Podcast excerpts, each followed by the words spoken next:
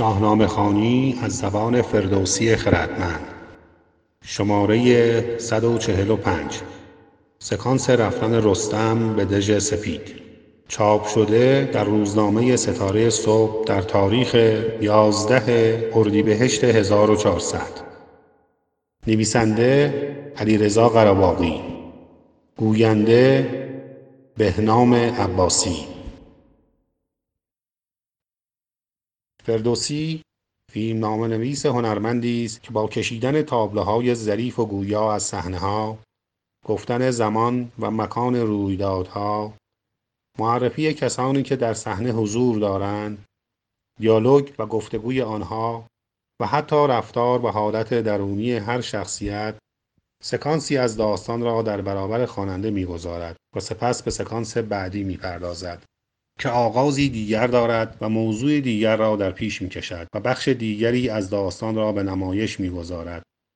سکانس رفتن رستم به دژ سپید زمان پیوسته ای دارد که در یک روز با آمدن سپاه ایران آغاز می شود و با شبنشینی کاووس و رستم پایان میپذیرد.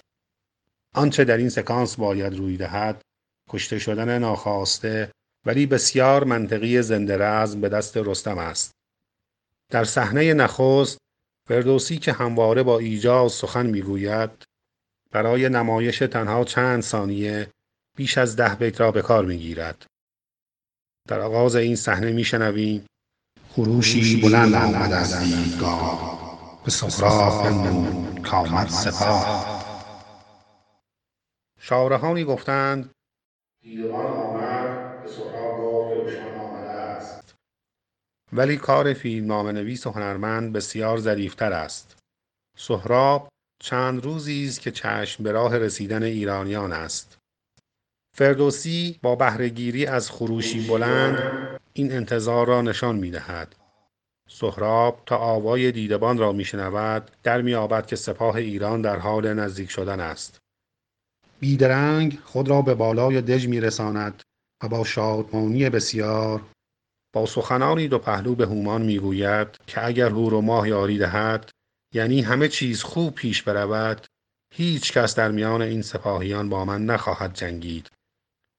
برخلاف نظر یکی از شارهان اینکه هومان با دیدن سپاه ایران دم در کشید به معنی آن نیست که اعتراضی نکرد. فردوسی واکنش او را که از ترس زبانش بند آمده در برابر شادمانی سهراب می‌گذارد که به شتاب از باره فرود میآید و دستور می‌دهد بزمی به راه اندازند. سهراب اطمینان دارد که فردا پدر را خواهد شناخت. زیرا از یک سو زندرز را در کنار خود دارد که از سوی مادر آمده تا رستم را به خواهرزاده خود نشان دهد و از سوی دیگر حجیر سردار ایرانی در بند سهراب است. فیلمنامه نویس با نشان دادن اینکه سپاه ایران به دژ رسیده صحنه مهم چند ثانیه‌ای پیشین را به پایان میرساند و با گفتن چو خورشید گشت از جهان ناپدید شب تیره بر دشت لشکر کشید فضا را برای صحنه بعدی فراهم می کند. همین توصیف نشان می دهد که شب آبستن رویداد دردناکی است و گویی باید بر تیرگی نفرین فرستاد زیرا در سایه ابهام و عدم شناخت انسانها از یکدیگر چه امیدها که از میان می رود.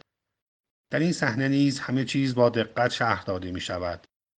تهمتن یکی جامعه به پوشیده آمد دوان تا حساب پیاده چون نزدیکی دژ رسید خروشیدن و نوش ترکان شنید بدان دژ در آمد تهمتن دلیر چنان چون به آهو شود نرشی درست نیست بگوییم رستم ترس و بیم به خودش راه نداد. نازکاری فیلمنامه نویس بسیار برتر از این هاست.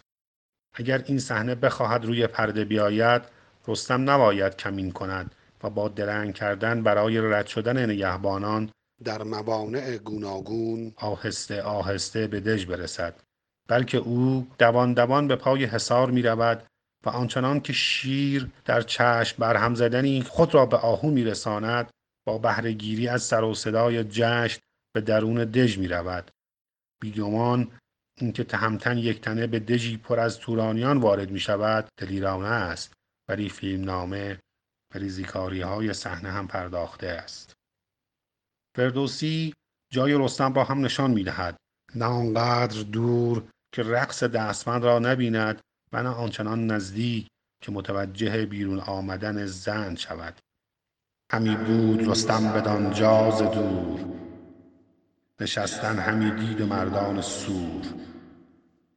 به شایسته کاری برون رفت زند گوی دید بر سان سروی بلند. دکتر خالقی برداشت معنای غذای حاجت از شایسته کار را به شادروان خانلری در سخن سال 1352 ارجا می دهد.